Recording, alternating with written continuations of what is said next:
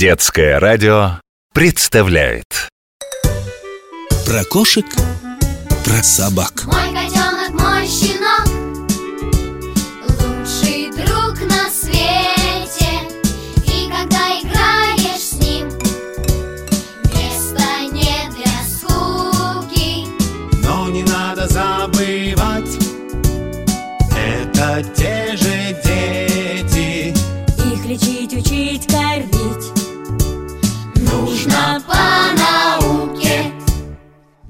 Привет, дружок! Я доктор Добряков. Много лет я лечу и изучаю животных, а теперь рассказываю тебе о них интересные и полезные истории.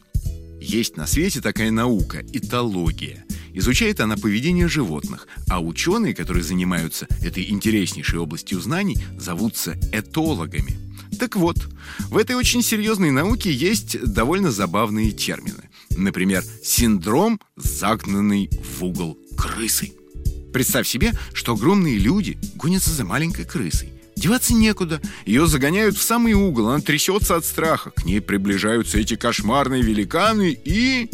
Вот тут грызун прям-таки преображается.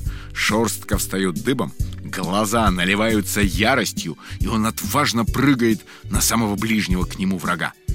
Ясное дело, терять-то уже нечего, загнали. Нобелевский лауреат, а Нобелевскую премию дают только самым выдающимся ученым, э, Конрад Лоренц, написал книгу, целую книгу на эту тему. Так и называется «Агрессия». Что же это такое? Агрессия – это проявление враждебных намерений. Крики с угрозами, э, размахивание кулаками, укусы, царапанье, ну и так далее. Причем, как ты понимаешь, у всякой агрессии есть свои причины, а по-научному – мотивации. От слова «мотив». Какая мотивация у крысы, которую мы с тобой только что загоняли в угол? Неужели такой трудный вопрос? Страх. Одна единственная мотивация у этого бедного грызуна. Ей страшно, ей нечего терять, и она кидается в атаку. Надо тебе сказать, что чаще всего животные кусаются и царапаются именно из-за страха. Ты берешь котенка на руки, он тебя не знает, от тебя пахнет чем-то незнакомым. Малышу страшно, он хочет, чтобы ты его отпустил, но ты-то его не понимаешь. Есть единственный способ сделать так, чтобы ты, наконец, отстал. Пустить в ход когти. Вот тебе и агрессия. Следующий вид мотивации – пищевая. У всех животных еда и размножение – самое главное в жизни. Никогда, слышишь, никогда не лезь к животному, которое ест. Это может плохо кончиться. Расскажу такой случай. У моего хорошего знакомого, дяди Саши Огнева, мудрого биолога и замечательного человека, был очень ласковый крокодил Татоша. Вернее, Тоша, как его звали домашний. А, Тош был не крокодил, а очковый кайман. И очень любили приглашать в кино сниматься, потому что Тош никогда не кусался, даже когда вымахал под 2 метра ростом. И знаешь почему?